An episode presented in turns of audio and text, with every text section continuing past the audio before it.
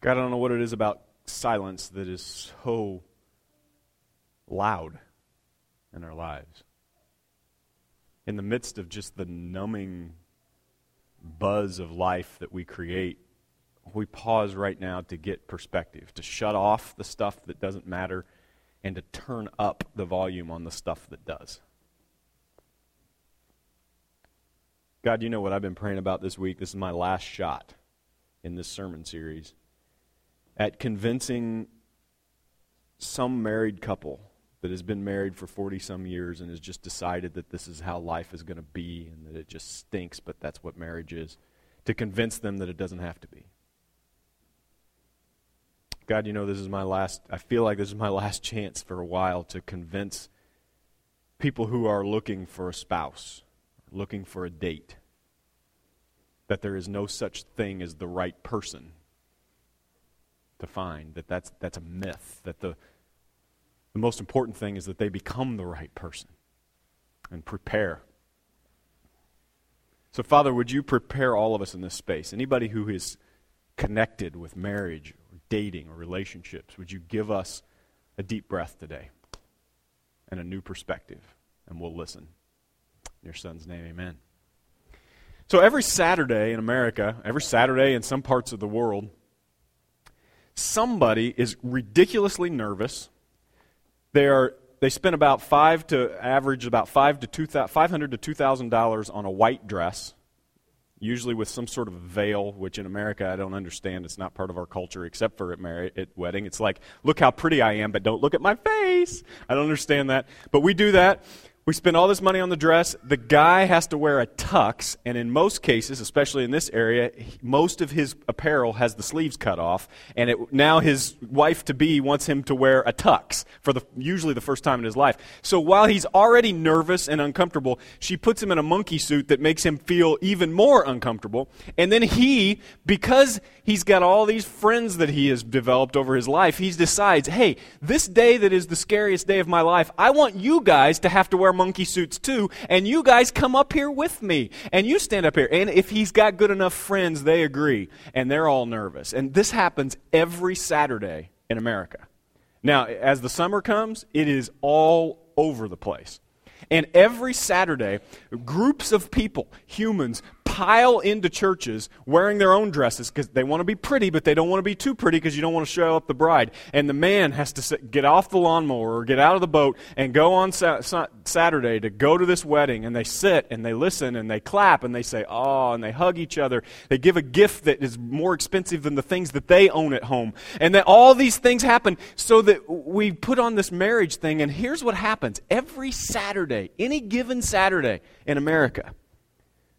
Two people stand in a room and make promises to each other that they will not keep. Well, that was an optimistic way to start the sermon, wasn't it?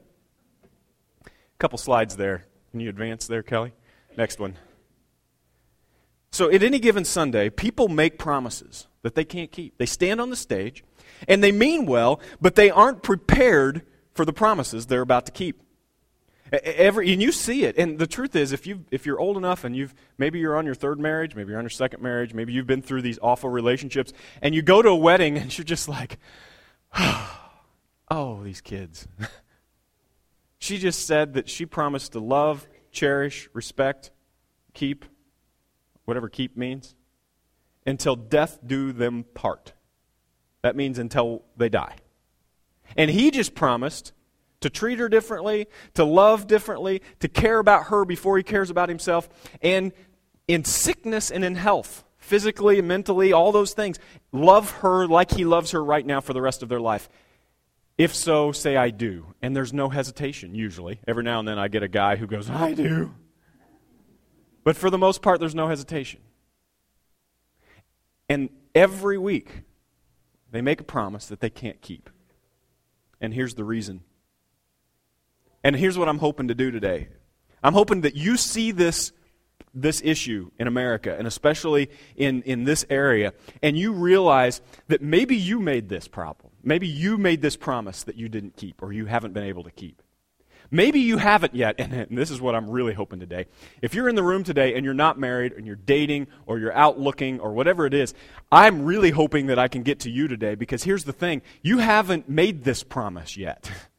You haven't done this yet. And the biggest problem with this promise, this vows that we give each other, the biggest problem is that promises are no substitution for preparation. And you know this in other areas of your life. You know this in other areas of life. For instance, if you've ever done a marathon, or if you've ever run a marathon before, you would never start laying on the couch, eating chocolate, and tell your wife you're 50 pounds overweight, hey, in a month, I promise you I'm going to run a marathon. You've never run a day in your life and you say, I promise you I'm going to run a marathon. You wouldn't do that, because you know that promises are worthless when it comes to marathons, because it's all about preparation. Now, the same thing is true in school. Those of you who just graduated high school, there's no sense of going to your mommy and saying, hey, Mom, I promise I'm going to buy you a house someday with the money that I make and the job that I have. Oh, wait a minute, you haven't graduated high school yet, or you just graduated high school. You've got to prepare. You can't make these promises. But the problem is we do this with weddings, with marriages, with relationships all the time. We make promises, and we're not prepared. So here's what I'm hoping today. I'm hoping that you hear some of this today. And those of you who haven't engaged in this promise yet, or maybe you did and you're in between, or whatever it is, and you've divorced and now you're making this decision again, or some of you are in the midst of marriages who both of you made this promise and you have just hung on and you're not either one of you keeping these kinds of promises, and you weren't prepared and you knew you weren't prepared. You can get prepared from this day forward. That's what this sermon series is about. From this day forward, it can be different. And just because I say I do doesn't mean I can. Reminds me of Ron White. He's a comedian. Don't tell anybody the preacher told you to listen to him, because he's not clean. But I love one of the stories he tells, and he talks about being out in public and having a little bit too much to drink, and he actually uses this whole story with a really good point. And he basically he had too much to drink, and the police pull him over, and he said, I had the right to remain silent, but I did not have the ability. And here's the thing, some of us, when we get married, some of us, when we start dating, some of us, when we finally meet that guy who just makes us melt, or that girl who just is what we've been looking for, we have the passion, we have the energy to make this promise, we have the interest in this person, and we want this, and we may have the want to, but we don't have the preparation, we don't have the ability to make this right. So what I would like to do today, obviously, in the little time I have, I'm not going to give you all the preparation you need today. Any more that when I ran my first half marathon, I went to my brother and said, hey, get me ready to run a half marathon. And in 30 minutes, I would talk to him about it, and I left feeling like, well, I'm not ready. Well, yeah, that's because this is the beginning. What my brother did when I ran my first half marathon was make me understand that I needed to be ready and make me get excited about training. And what I'd like to do for you today, if you're dating, if you're in a relationship, if you're married today, even especially, I knew who I'd be seeing today and who'd be listening to this, especially if you've been married a long time and you have kind of just got into this rhythm that, well, that's what he does and that's who he is and this is how I treat him when he tells me this and this is how he treats me when I say this, and so we just kind of with our marriage. I'm hoping that today I can engage you in training, in learning, in changing the way you live your life when it comes to relationships. The truth is, this commitment that we make to each other, I remember when I first started doing premarital counseling, which I do very little of now. It's funny, when you get divorced, nobody calls you to do marriage counseling anymore. But I used to do a lot of premarital counseling, and the word I used all the time was commitment. You need to make commitment to one another. You need to commit to her. What you really want is commit, but the problem is commitment is not the issue. Because the truth is, commitment is overrated. It really is. In fact, some of you will leave here today with a commitment to do better in your marriage. But by 2 o'clock, you'll be watching NASCAR, you'll be watching something else, and all of a sudden the commitment is gone.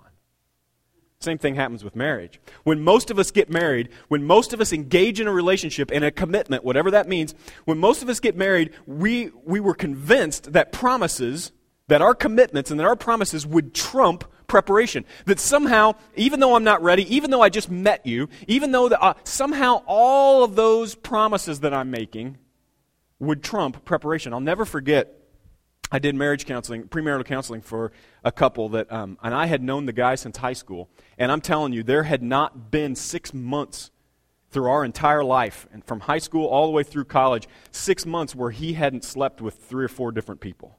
This is the way he lived his life. I mean, he just constant, and it wasn't even, he didn't even want to change. There was nothing in him, and he was cold and calloused, and he met this girl, and she was beautiful, and she was talented, and they met, and they fell in love, whatever that means, and they made commitments to each other that didn't mean anything, and I swear, they knew each other for a month, and he'd asked her to marry her. And in her eyes, she had this feeling of, he's going to change for me. And all the people in his life said, it doesn't work that way, sweetie. This guy can't go 6 months without cheating. And somehow in the month that he met you, the past, all of his past activity is going to just drastically change because he makes a commitment to you. They got married, and on the honeymoon, he met a girl at a bar. And everybody came home and said, who's surprised? This is who he is. This is what he does. So commitments didn't mean anything. And the truth is, most of us aren't that bad. Most of us, we don't quite go that far as he did. But we do this. We make commitments that I'm going to change the way I live. I'm going to settle down. You hear this from guys all the time. If you ever hear a guy say, when I get married, I'm going to settle down, you need to back away. Because it just doesn't work that way. Most of us, when we get married, we're convinced that the promises trump the lack of preparation. You know, I love looking at the Proverbs and the Psalms, and I'm going to dig into a couple of them today, and partially because I think these are like all-time amazing comments on our life. So today, this first one, Kelly, from Proverbs, I'm hoping that you can take a step back and listen to these carefully today. They're very simple, but this first one from Proverbs chapter 14 is amazing. He says this, the simple believe anything. You know what this means. Simple people are people that are one-track mind. They can't think outside of what they're experiencing currently. You know people like this. I've got some friends and family in my life that I won't mention by name because they'd listen to this sermon, that when they drive, they're very simple-minded. They can't think of anything outside of themselves and outside of this one thing. So if you got cars coming this way, a roundabout is the scariest thing in the world, these roundabouts in Bloomington. To people who are simple-minded drivers, they're the scariest thing in the world because what they're doing is looking at their part of the road, and if a car's coming this way and another car's coming this way and I'm supposed to be on this arrow and not on this arrow, they are a mess and will come to a screeching halt. And the same thing is true about the way people live their lives. If you're simple. If you're a simple-minded person and you're living your life, what you think is, all I can see is what's in front of me right now. The stuff behind me doesn't matter. The stuff in front of me doesn't matter. So what simple-minded people do when it comes to marriage and relationships is they make commitments out of what they feel right now. I will love you forever. Right now. I will cherish and till death do we part. But that's very simple for a lot of people. I'm a little bit jaded when it comes to relationships. I think because I'm a preacher and everybody brings their relationships to me and they think that I'm good at this stuff. And I actually, if you're a friend of mine, if you're a member of this church, I love you and I want to help you, but I'm not very good at this stuff either. My wife is really good at it. So any success in our marriage is because she is really smart and I'm just kind of hanging on, you know. But the truth is, a lot of people come to me, and over the years I've just seen so much broken, simple relationship garbage that I'm kind of jaded, and what I'm hoping you hear today, if you're dating someone or if you're married and you've made these commitments long ago and you both know you've broken them, I'm hoping today you opt for something different. Those of you who are married and you're going through the motions and you get up in the morning and you can't remember if it's Tuesday or Thursday because they look just the same. And your pants lay in the same place on the floor when you take them off, and it drives her nuts, and it laid there for 40 years. And the connotation is that somehow you're going to have to pick them up, and that's just the way it goes, and you've just been dealing with it, and you gave up. And those little things that you get in your life, they just keep adding up to the point where now there's distance. The problem is, You've turned this complicated, connected life into something that's simple. And Proverbs says the simple believe anything in the moment. And this is why all the time I hear when somebody's in love, it happens all the time, and it's kind of cute, and sometimes it's kind of annoying when somebody's in love and they say things like, well, we were destined to be together. You know, there was an open parking space next to his, and I pulled in, and I just knew it was God, you know. And they make up these little things and are, you know, you just want to say, yeah, but he's 9 years older. He doesn't have a job. He's been married 3 times, and he's lied to you about 2 of the marriages. And then the girl goes, yes, but we have the same initials. It's meant to be. You know, and the truth is, at that point in time, this is what love does. It makes you simple. It makes you believe anything. The simple believe in anything, but check this out. The prudent, that's a word we don't use very much, so I'm going to explain it. The prudent give thought to their steps. Here's what a prudent person is the way the Bible talks about it. And whether you're in a relationship or not, or maybe you thought this sermon wasn't for you, step back in for a second, because this idea of prudency in your life will change your life no matter what stage, no matter what genre of person you are. This will change your life. The psalmist understood, or the Solomon understood that what God expects from you and what you need most in your life is to be able to be prudent. And the prudent person sees that everything in life is connected. That all the things that you are right now, when you sit in that pew, all the things that you are connected to what you have experienced in the past, are what I'm saying right now is a part of what's going to happen in the future. And the decisions you've made in the past are impacting your current and your future experiences. A prudent person realizes that everything matters, that every decision, that every question. Right now, my kids are in that stage where they ask questions all the time. You know that? Maybe some of you never grew out of that. But your kids go through this stage where they just, everything is a question. Dad, why does that tire not have air in it? Why does it have gas in it instead? And, well, here's why, and then I make up something because I don't know. And then he's got to go a little deeper. Yeah, but then why do tires need air at all? Why aren't they just solid rubber? And then, oh, well, that's a good idea. So we just keep going through these questions and questions and questions. And at some point as an adult, you just want to say, all right, enough with the questions. But the truth is, every question Reese asks me, my response is enormous to him. If I decide I'm going to answer it, or if I decide it's not worth answering, or if I give one of those shut up and leave me alone, I'm mowing the yard, all of those things matter. And the prudent person realizes that every decision, every conversation, every moment, every dish that goes unwashed, every date where you wear something just a little lower cut than you should have, every sentence that you say, every part of your body that you touch before you should, every single little thing is connected to the next thing. And the prudent person understands that. If you're a high school student or a college student, if you're here today or you're listening online and you think that the things that you're doing right now, oh, I'll settle down someday, you need to know you're simple-minded and you need to stop. Those of you who may be between marriages, those of you who are dating, the decisions you're making, the things you're watching, the porn on the internet, the things you're listening to, the people you're reading, the movies you're watching, all of those little things are affecting your marriage. You can say, well, I'm not even married. You're not married, but God knows who you're marrying. He can see down the road, and He can say, don't watch that. Don't say that. Don't go out with that guy. Don't wear that, because it's affecting your marriage. You go, well, I'm not married. The prudent person realizes I may not be married right now, but what I'm doing and the things that I'm choosing are affecting my marriage already. Those of you who are married right now and you're mailing it in, you know what I mean? The mail is getting even more mundane than it's ever been. But you know what it means to mail it in, right? That means you don't care enough to actually be active. You're going to lay down and just let life happen to you. Just let your junky marriage continue. Just pretend that this is the way it's supposed to be from the beginning. Ignore all the things around you. Ignore the fact that your grandkids adore you and that they are developing their understanding of what marriage is based on watching you. And you're going to sit and be lazy with the way you treat your relationship? It's simple-minded. Stop it. Solomon says, be prudent. That is, understand everything is connected and every decision, every moment matters.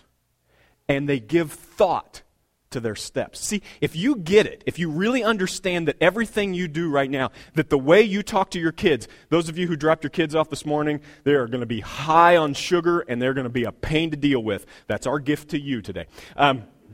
You're going to have to deal with some things with them all the time. But when you walk out of here, the very first thing you say to your kids when they see you matters. If you don't think it does, you're being simple.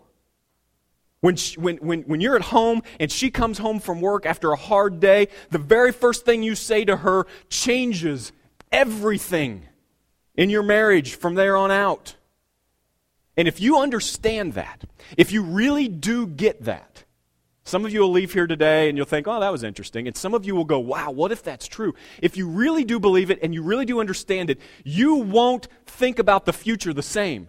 You won't think about preaching. You won't think about sermons. You won't think about work the next day. You won't think about the next honeymoon, the next February 14th, the next birthday. You won't think about those things the same because you will want to make plans for every moment to happen. This, when any given Saturday in America, people stand up and they say, from this day forward, most of them don't mean it. And this is the reason. Because they're so blinded by the moment that they forgot to give thought to their steps. And here's just the truth. It was the truth for my friend who had been in a different bed every 2 weeks for every 6 months of every time I known him when he got married. The truth is, you can believe what you want to believe about somebody, but the paths people choose trump the commitments they make every time. This is why, junior hires, when you have been caught lying over and over and over and over and over and over and over again, and you go to high school and all the rest of your friends get to stay out till 2 a.m. on a Friday night, Saturday morning, get to stay out till midnight. Your parents make you come in at 10. Say, but Dad, all of my friends, I don't care. Yeah, but Dad, it's not fair. You know what is fair? That life is connected. And all of those little lies you told that you thought we didn't know about, all of those little things that you said that you thought weren't important at the time, they're all connected to this moment. And you want to know why you can't stay out till 2 a.m.? Because I don't trust you. And you've earned it. So be careful. The paths people choose trump the commitments they make. Now, I give men a really hard time usually because I are one. And I know what we're thinking. But to be honest with you, in my experience, this is one of those places where men maybe rise up a little bit. Where they refuse to say things at times. They refuse to make commitments at times. Where they refuse to say things that they're inside in there somewhere, they just realize this is not going to happen. And usually it's the woman that eventually convinces them. I have a friend, really good friend, and they're still married today and they're a great couple. But this friend, one day, he this is how he asked his wife to marry him. She was sitting on the couch, he was sitting in a chair, and he threw her wedding ring at a commercial during Survivor. And her engagement ring, and he said, here, you win. Boy, that's a good start, isn't it? Yeah, that's classy, isn't it? Here, you win. They tell this story all the time. What a beautiful story for an engagement. Here, you win. There's this thought that I'm not going to make a commitment until I'm ready. The paths that people choose trump the commitments they make. So stop making promises. Don't leave this place today and make a bunch of promises that you know you haven't kept in the past and you're not going to keep now. Junior high kid that's been lying and now can't get out as late as he wants to on a Friday night, you know how you change that? You don't promise your mom and dad that you'll start telling the truth. You just stinking tell the truth. And at some point, the steps that you take will earn back trust. Guys, you're tired of living a marriage where you know she's mad all the time. Stop making promises. on a Friday night after work. I'll never say that again. I'll never be mad like that. I'll never do that when I'm angry. I'll never throw a plate through drywall again. I'll never. Shut up and just make a change. Now, you know that I don't like to preach like that without giving you some real practical things. So this is where you might tune out, and this is where some of you might tune in real carefully. But I'm going to go through some real practical things, some ways to stop promising and start stepping up. One of the ways is to stop settling for things in your life. Stop settling that it's just another one of those tense moments. Stop just, men and women, when you get married, you go longer and longer and longer in your marriage, and you kind of, it's easier just to go, well, it's another one of those awkward moments. It'll pass. Stop settling for those. Don't promise her that things are going to be different. In that moment, when it's awkward, break the silence. Do something different. Stop settling. Now, here's a real specific one, and I'm so adamant about this, I could preach a whole sermon on it, but I've already preached a half of one, so I won't.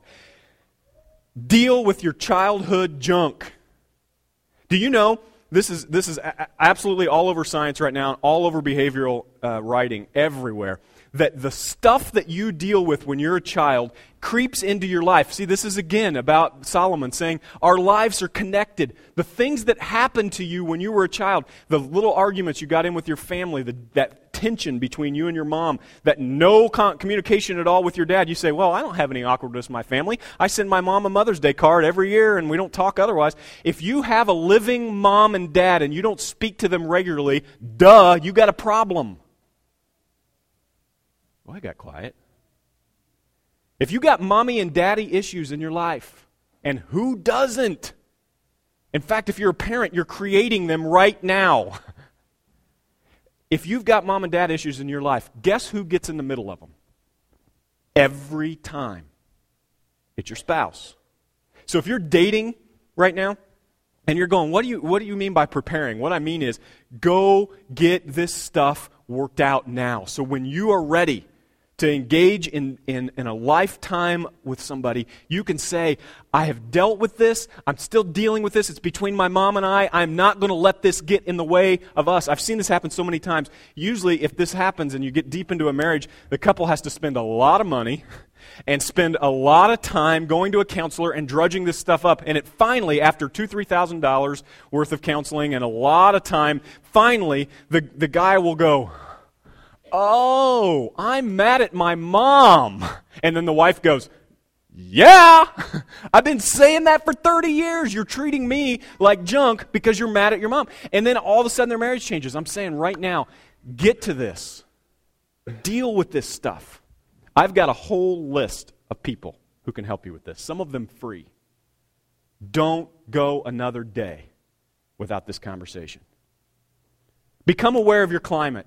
I preached a sermon not too long ago that changed my life. I don't know what it did for yours, but it was a couple years ago where we talked about climate and the kind of the cloud or the environment that you bring wherever you go. And one of the questions we asked during that series was, go to all the people you spend a lot of time with, your spouse, your kids, and ask this question, anybody you work with, what is it like to be on the other side of me? What's it like to live with me? And the first question is always, oh, your sunshine on a cloudy day. Oh, you're wonderful. And you go, no, I'm not. Because we all have bad moments. Tell me what it's like. When I did this with my wife and my kids and my employees at work, I did this to all three during that sermon series just because I asked you to and I have to too.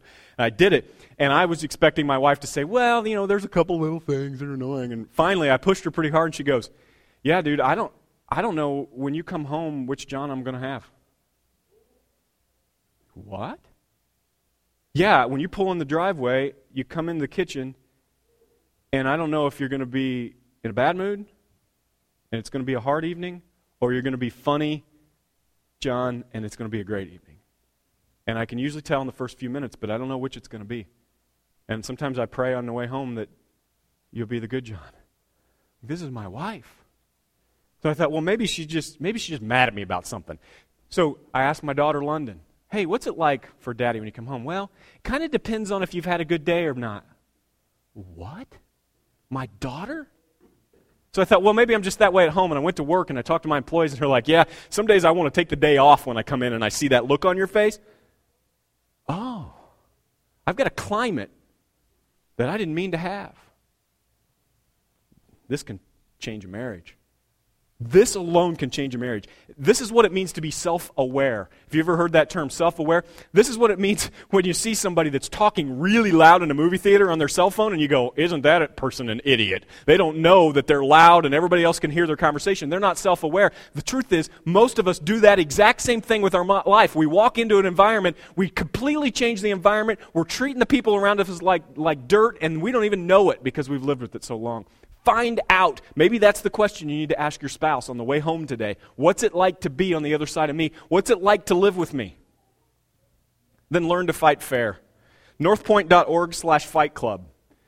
This is a free website. You need to go to it. If you're in a fight with your spouse regularly, even if you're not, go out to this website. Unbelievable free resources for how to argue right, how to argue fair.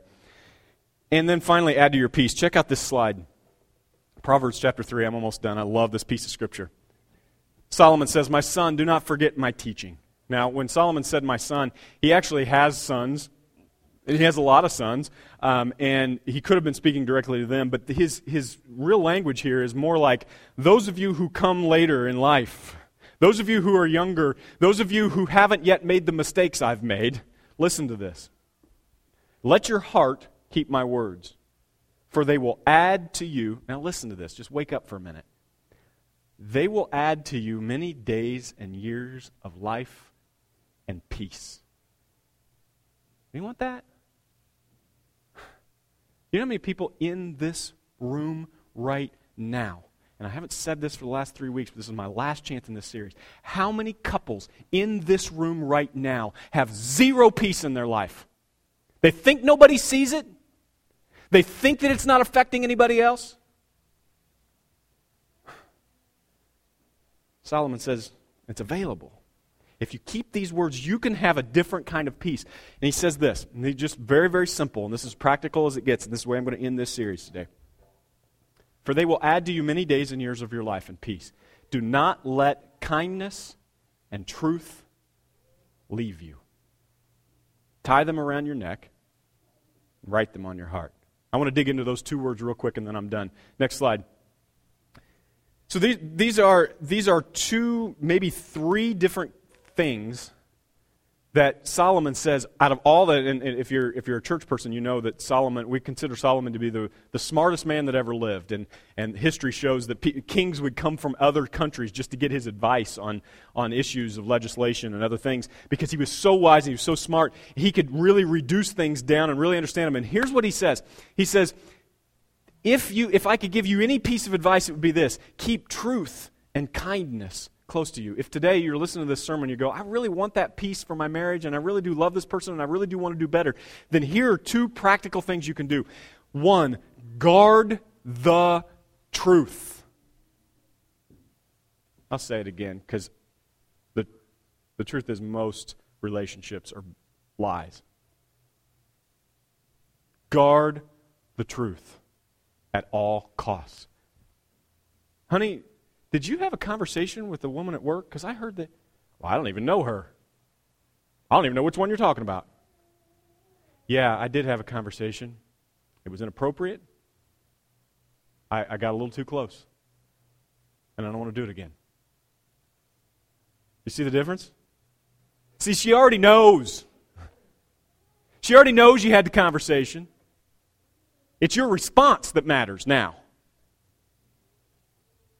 See, truth, Solomon wraps up in this word, truth is about loyalty. The question is, do you love me enough to be truthful? Risha told me, what's it like to be on the other side of you? After some prodding, well, I'll be truthful. You're moody. Man. I'll never forget when we first got married, I had all this baggage from the divorce and from bad relationships. And we were riding mountain bikes one time, which I did just because I loved her. I had no mountain bike experience and don't ever want to ride another one. But I rode with her a lot because she was into it. And we were riding a mountain bike, and she said, "So how many girls have you had sex with in your life?" And what I hated about that moment is that I had a decision to make. Do I tell the truth or don't I? Man, I hate that I had a decision to make. I made the right decision. It's a decision Risha doesn't even have to make. She tells the truth sometimes at all costs. And she told me the truth, and we had a great conversation. And in that moment, I realized I don't have to make a decision as to whether or not I tell the truth. Some of you are married. You're making this decision all the time. Do I tell her or don't I? Do I say it or don't I say it? This is taking more energy in your marriage than anything else, is whether or not you decide if this person is worth telling the truth to. Maybe you haven't thought of it that way. Solomon says, when you see the other person as worth telling the truth to, at all costs, it will lead you to the life of peace that you wanted. Kindness is the second thing. And kindness is just flat out how you treat people. So what we have this happen all the time. Somebody come and say, what do you think of this guy? I don't know why we have so many hurting girls that have come in through our life that men have treated them so bad, and Risha's so good with them that they connect and they sit on our couch and they say, I just met a new guy, and here this is who he is, and this is what he looks like. See the picture? And I'm like, isn't that the old guy? He looks like the old guy. Well, yeah, and but doesn't he have the same job? Yeah, he has the same job. And didn't you meet him in a bar just like you met the? Yeah, but he's different. He is. Well, how does he treat you? Well, he kind of makes fun of me. It's kind of funny sometimes because, I'm ridiculous. So when we get together, he makes fun of me a lot. But you know what? It's in a neat way, and it's kind of like he's demeaning, but it's in a good way, And like you mean just like the last guy that ended up making fun of you all the time and that totally destroyed your self-esteem, just like that guy? Yeah. Yeah, kind of. The truth is, if you're dating somebody who isn't kind, this is terrible to say as a preacher, but it probably ain't going to change. Kindness is a choice. It's not his dad wasn't, and he's just not a very talkative person, and he's just not. No. Kindness, 100% of the time, no matter how grumpy his dad was, no matter how awful her mom was, no matter what situation, kindness is always a choice. And if you want peace in your marriage, start here. You know what kindness is at its heart? It's looking at another person and caring more about understanding them than about being understood. That's really what it is. So it sounds a lot like this. She walks in the kitchen and goes, oh, those dishes. And you go, well, you're probably going to blame me for it. Instead of, well, you know what? She does always do the dishes. And those have had chunks of SpaghettiOs sitting on them for 2 days. And you go, you know what? I'll do the stinking dishes. Because I went, well, and what about, it's this kindness is going, I care more about understanding you. This arguments would change forever. If in the middle of the argument you can go, now, I'm sorry, I don't understand what you're saying. Risha does this to me all the time, and it used to be weird to me, and now it's just part of our conversation, and now I'm starting to do it back. She leads in this way. We'll be in an argument, which we don't get into loud arguments very often. We get in an argument, she'll go, wait a minute, you're really loud and very angry, and I don't know why. What are you feeling? Like, what is that? Because this is about like what television show we're watching, and you're like getting mad like somebody died. So what are you feeling? What is that? Instead of going, hey, you're a gross idiot and you're messed up, and start blaming you for things because she's feeling something. Now she's going, what are you feeling? And all of a sudden I go, you know what? I think what I'm feeling is I'm just stinking tired. And then all of a sudden we go, okay, well then let's not talk about the television show. And it's gone. And it's kindness. So the moral of the story today, do you want to change your marriage? Shut up and do the dishes. You want peace in your relationship? Stop making promises. Shut the door on commitments. And change your path. I've got friends in my life, usually they're men, and people label them as commitment phobes. You know that word? Commitment phobes? The guy that won't commit and won't ever, he just wants to date and he won't commit. The truth is, I kind of like that guy, and I'm kind of liking the name commitment phobe. Maybe it's not always true, but in the long run, a commitment phobe is usually somebody who goes, I don't want to commit because I'm not sure if I can actually do what I'm saying. It's called honesty. You got to try it. So today, band, you guys can come up. That'll get me moving. Stop making promises and start making changes. Normally, when you come home from a sermon series about marriage, you come home with these things I'm going to say to my wife. I'm going to promise her that I'll never do this again. I'm going to start picking up this. I'm going to stop. Don't talk about it. Just do it. Prepare to commit. Those of you that are dating right now, you can be in preparation time right now. Prepare to get yourself ready to commit differently, not just making empty promises, but to actually move somebody forward with the way you treat them and the way you live for them. If you're dating today, this is specifically for those of you who are dating. Man, I'm going to sound like a dad for a minute, so just bear with me. But I get this a lot, and I got to stand up for men for a second, because there's a lot of jerks out there, no question. But you know the phrase I hear all the time from women all over this church and all over the web, all over Facebook, all my friends is this: are there any good men? Are they all men do this? All men feel this way. All men, and then they're usually the women that go out in something really, really not good, wearing something really bad. And what I always say back, and Risha usually says something to interrupt it because it usually brings the conversation to a screeching halt, but they say, why do all men treat me like a jerk? Why do all men just want to sleep with me? And I say this, and it makes them mad, but it just comes out of me. I say, it's not all men, it's just the men you date. It's just the men that you pick up wearing that treat you that way. You know, my whole family fishes. And you know how they decide what bait to use? By what kind of fish they're trying to catch. So when you're getting ready for your date, men, women, whoever it is, wherever you're fishing, whatever you're fishing with, that's what you're going to catch. You understand that? Those of you who are dating, those of you who are married now, and you go, or maybe you're in the middle of a divorce, you go, well, I got to go find another guy and go back to that same bar. There's only 3 guys left sitting on the stools. I got to pick one of those. You need to change the way you fish. If you want somebody who treats you well, start treating people differently. And then today, I guess as I end this series, the one thing I would say is please don't settle for a junky marriage. Especially if you're a Christian today. Jesus came, and when he came, there were people settling all over the place. People who had followed God for a long time, people who were following Jesus, were settling for life like, you know? And when Jesus came, he said, I came to bring freedom. Freedom from religion.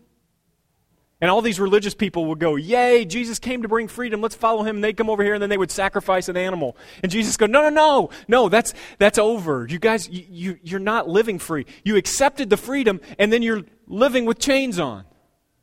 And the truth is, marriages in this place, right here, you're listening to me. And you have decided that marriage is just chains. In fact, some of you call it that, the old ball and chain. That makes me nervous just saying, because my wife might have heard it. Terrible thing to say. Because the truth is, if you're living that way, it's not her fault, it's not his fault. Your choice. Your responsibility today. This is sort of the message, the way every message here at New Life ends. Did you know New Life is available? That's why I love the name of this church. New life, new marriage, new dating relationship, new way that men treat you, new way of looking at people. All of that is available to you today. Do not accept life different. This is a moment just for you, just between you and God. I'm going to go back to that corner. I'd love to pray with you if I can help in any way. Just between you and God, make that commitment today. Not that promise. Not just a promise, not just an empty promise, but this what physical things can I do? Maybe you need to come see me and you need to deal with the mommy issues, the daddy issues. You need to deal with the childhood stuff. I got a whole list of people who can help you, some of them free. Maybe today you just go, I just need some practical thoughts, some practical ideas. I can introduce you to people who have been there, done it, and got the t-shirt and can help you. I'm going to shut up and let God do his thing, and I'll be right back there in that corner. Would you stand up?